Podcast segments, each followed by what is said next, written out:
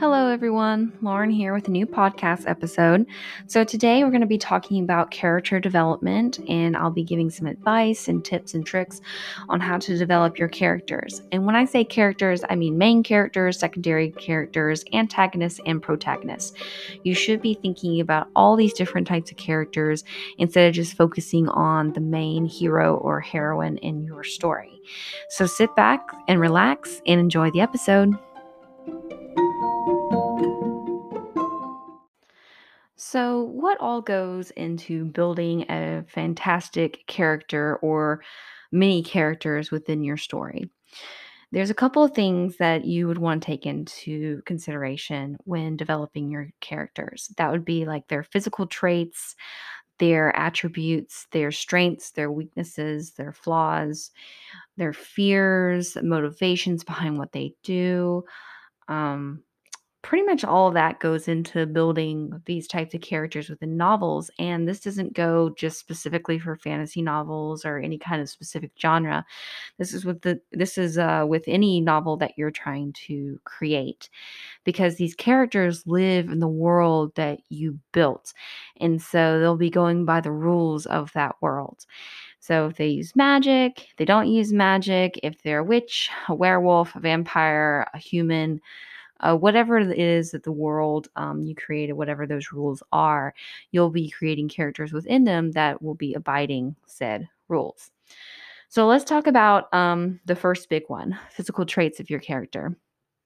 So, we want to avoid, of course, the classic information dump where you just tell the reader what your character looks like, um, what they do for their career, you know, what they eat, what they wear, all that kind of mundane kind of stuff.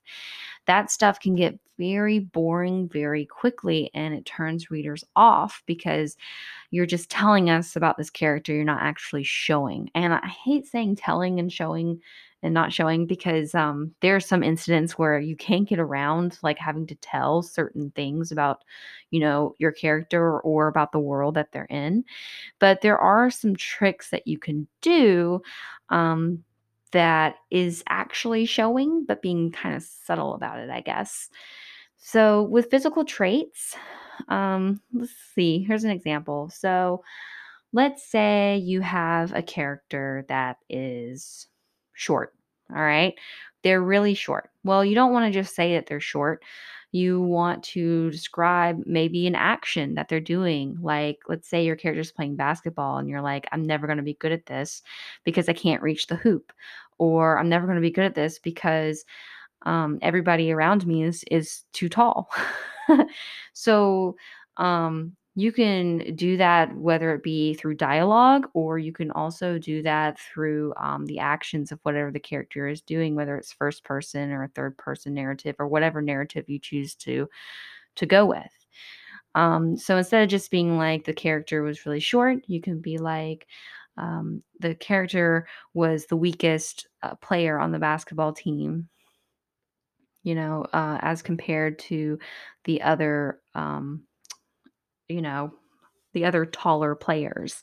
So you're not like specifically saying that your character is short, but you are saying that your character is definitely shorter than everybody on the team and they're weaker at basketball because of that said uh, physical trait. So not only are you showing a weakness on their side, but you're also showing that they're short, right? Um, the thing is, is like if you are showing, you can also show and tell at the same time. You can say that your character was short, and then, um, you know, say that they, um, you know, were the weakest link on the basketball team.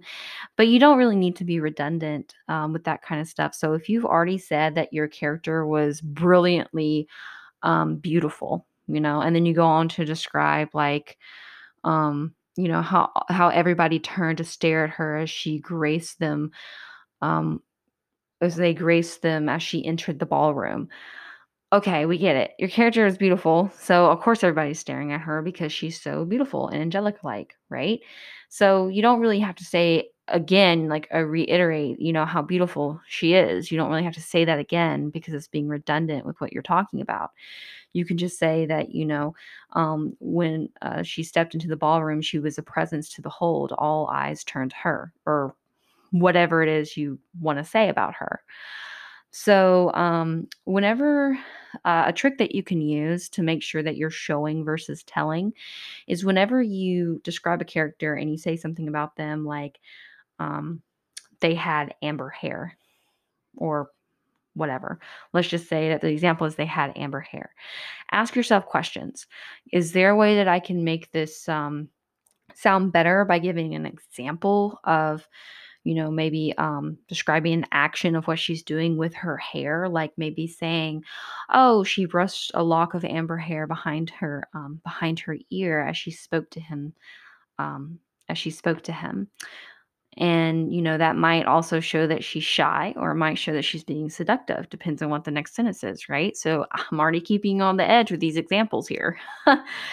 Um, you also, um, when describing physical traits, use your senses all five of them seeing, hearing, taste, smell, um, whatever it is. Describe how their kisses taste or how their breath smells on the back, you know, um, how, yeah, how their breath smells or how their clothes smell or, um, you know, uh, like their mannerisms or you know like uh, i think uh, in my book every waking dream a lot of the times um, the main character Aislinn is seen like bouncing her knee or wringing her hands or clenching her or um uh like doing like little quirky things like bouncing ticking sweating um, those kind of things to describe her anxiety because she's a very anxious character.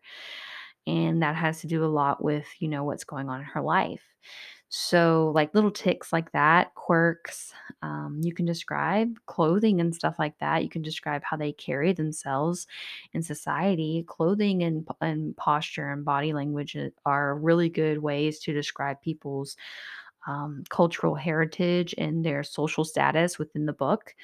Um, like, you know, uh, crisp business suits or um, dowdy uh, dresses, hand me downs, things like that. I mean, if I said that a character is wearing a hand me down dress, you would assume that maybe their her family is not very well off. Maybe she's poor.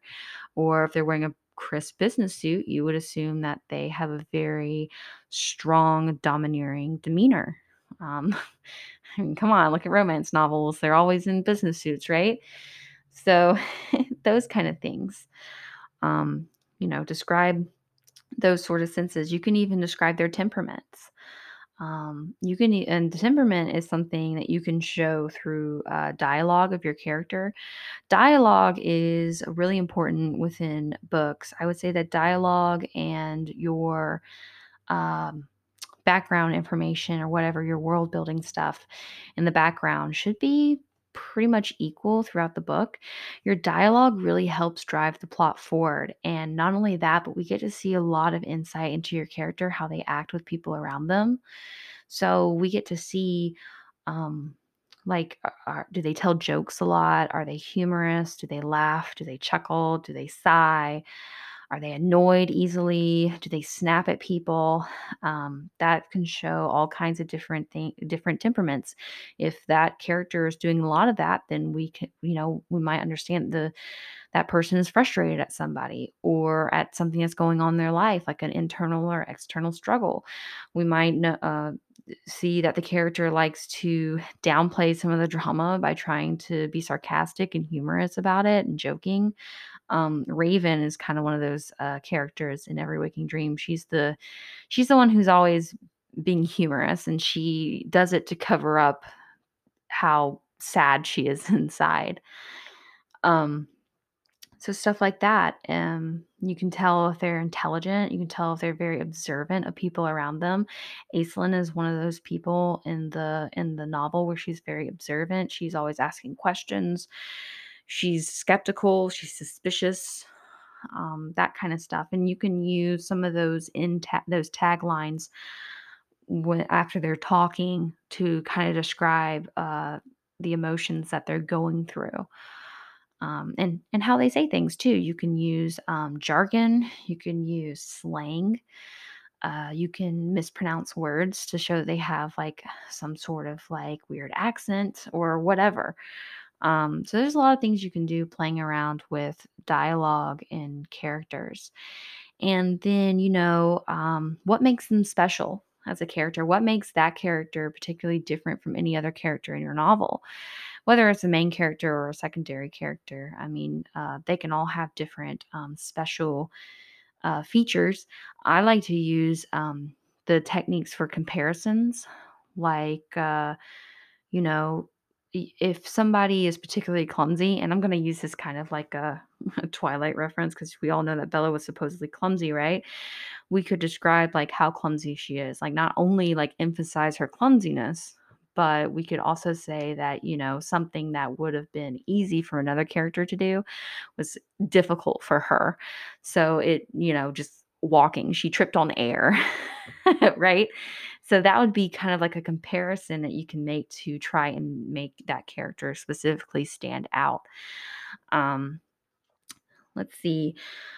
Um, you can show their different values, their culture, motivations. You can do it through clothes, food, dancing, um, their different interactions with different people, um, their different ways of speech or um, customs in their area, especially if like you're writing a fantasy novel where they come from different kingdoms or different worlds, even. Um, you can do that. Um, and that's and that you know that can be showing and telling at the same uh, or showing and telling um, like i said you can't show everything all the time sometimes you do have to give a little information by telling the reader what's going on um, what are their good and bad characteristics and i'm talking about like all characters not just like protagonists being good and antagonists being bad we want to know everything about these characters. We want to build them up. You don't want to have a one dimensional antagonist because you didn't spend a lot of time on them and then have a protagonist who's three dimensional. Like, you want to have both you you want to you want them both to be three dimensional because if they're not then your readers aren't going to care about those secondary characters they're not going to care about the antagonist they're only going to invest their time into the protagonist so and that can be pretty um pretty bad if you have a book that splits you know point of views or anything between a protagonist and other characters in the book because then they're kind of skipping ahead trying to get to the protagonist, the person they actually care about. and I'm guilty of this. So I'm talking from experience um, that that does actually happen sometimes. So you want to show the good and bad characteristics of all the characters in your book that are particularly important. If if you have a character that you have named in your book, then that character is usually considered to be an important character. Um, they might have more minor roles, but like I said, um, I kind of judge it by like if you are willing to give a character a name, they're probably important to the plot somehow. Like somehow, you know, um, just because I would expect to see that character's name pop up again in the future at some point. Describe their flaws. Nobody wants to have a character that doesn't have any sort of flaws, especially if they're humans. You don't want to have perfect humans. And I mean, vampires and werewolves, they're freaking monsters. So you they should have some sort of flaw as well. We don't want everybody to be godlike and have godlike powers and basically nothing can hurt them. I mean, even Superman had kryptonite. Okay, there I mean, if you read the comics, like a lot of those superheroes have died multiple times and come back in some way or shape or form or another, but they all have some sort of flaw. Um, they can all be killed somehow. I know that Captain Marvel in the MCU universe kind of seems kind of invincible right now, given uh, the movies and stuff. But trust me, in the comics, uh, no, she's not invincible at all. So um, your readers also need to know that your character isn't invincible because that just makes for a boring character. If they're perfect in every single way, shape, or form, not only can can the reader not relate to the character, um, because you know humans have flaws. We want to be able to relate to characters that are kind of like us, whether they're, you know, whether your character might be a little chubby or, um, you know, have a stutter or maybe a disability or something um, everybody wants to be able to relate to them because it makes because that's that's the whole point of reading certain books. Like, yeah, we wanna go off into a fantasy world with, um, you know, with Katniss or, you know, with Bella Swan, but we wanna be able to put ourselves in their shoes because we don't if, you know, if they're perfect, then we're just all we're just reminded that, yeah, this is a fantasy. We wanna basically get lost in the fantasy. We don't wanna be reminded that we're just playing pretend. We wanna be lost in it. So so definitely give them some sort of flaw. Um, whether it's mine it doesn't have to be huge, you know, it can be minor flaws, like the clumsiness with Bella or, um, you know, not being being indecisive like Katniss. Anything like that, I mean, they're only human, right? So, um, even with vampires and werewolves, like, they still have emotions, they still have some sort of emotions going on. Obviously, if vampires and werewolves are falling in love with humans and all that stuff, um, there's obviously some kind of emotion there and some kind of struggle. And, you know, you want to show the readers what that internal and external struggle struggle is. External struggle struggles um, are things that are outside of the character that are a little harder to control.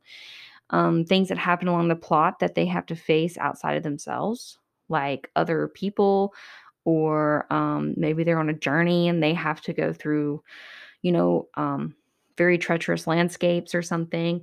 And then you have your internal struggles, which are basically inside the character. Are they struggling with a decision?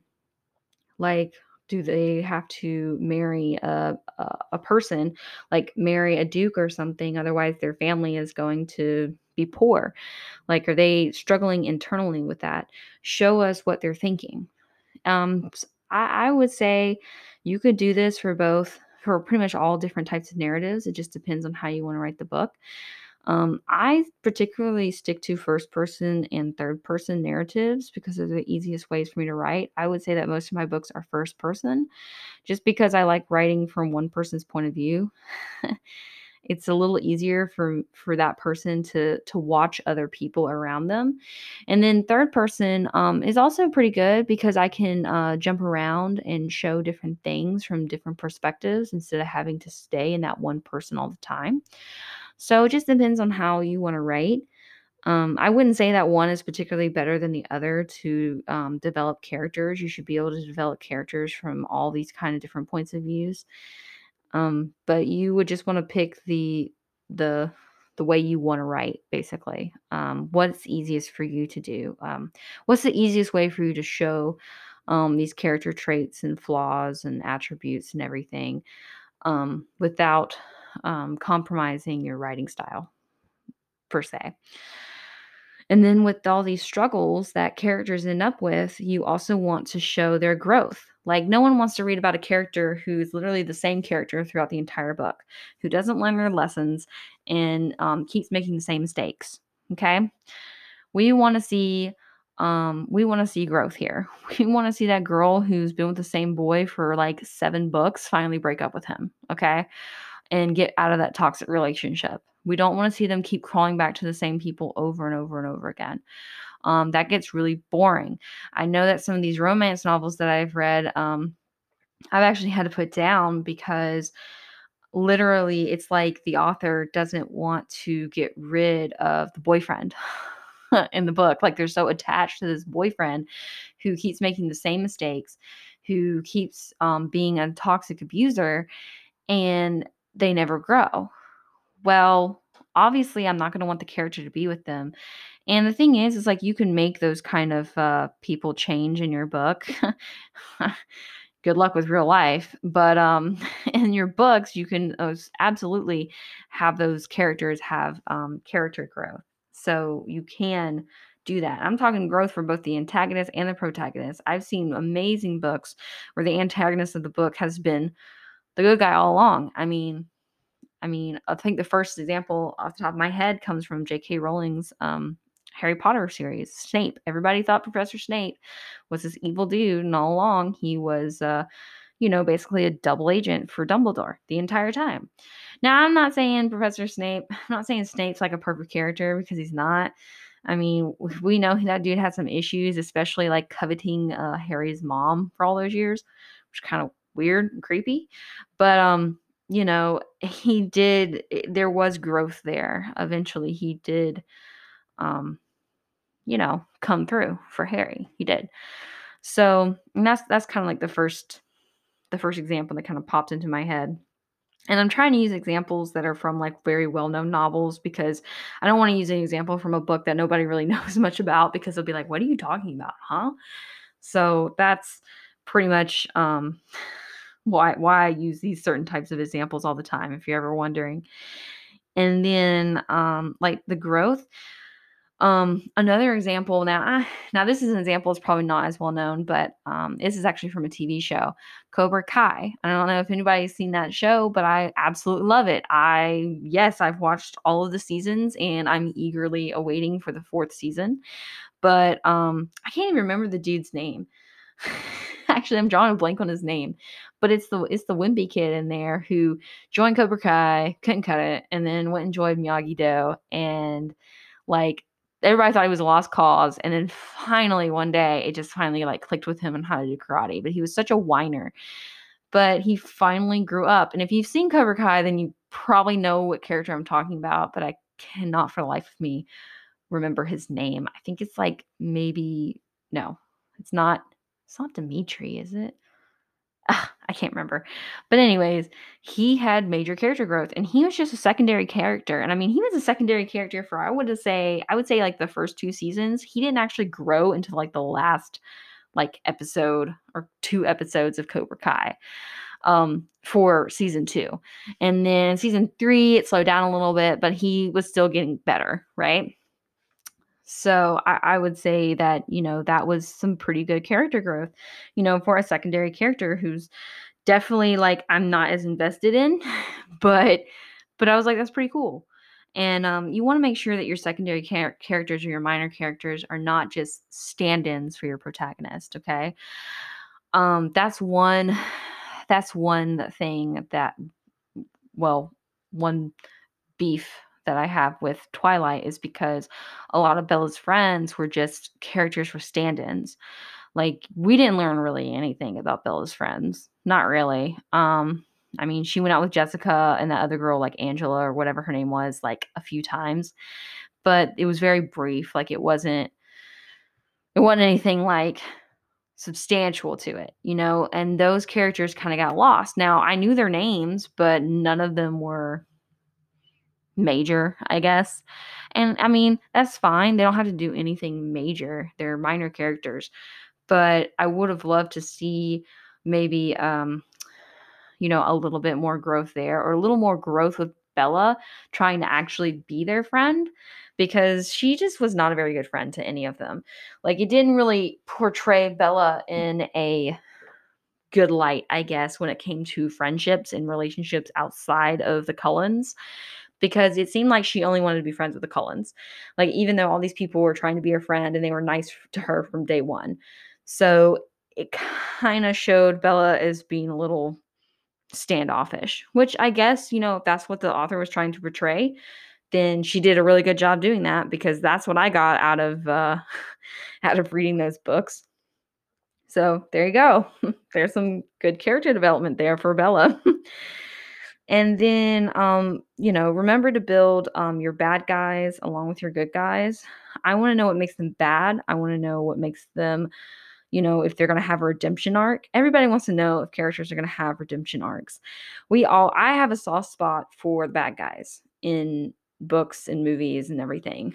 Like some some people are really good at being bad guys, um, or some characters are really good at being bad, but there's some that I'm just like, ah, like, oh, um, I'm trying to think of an example of one that I really wanted a redemption arc for.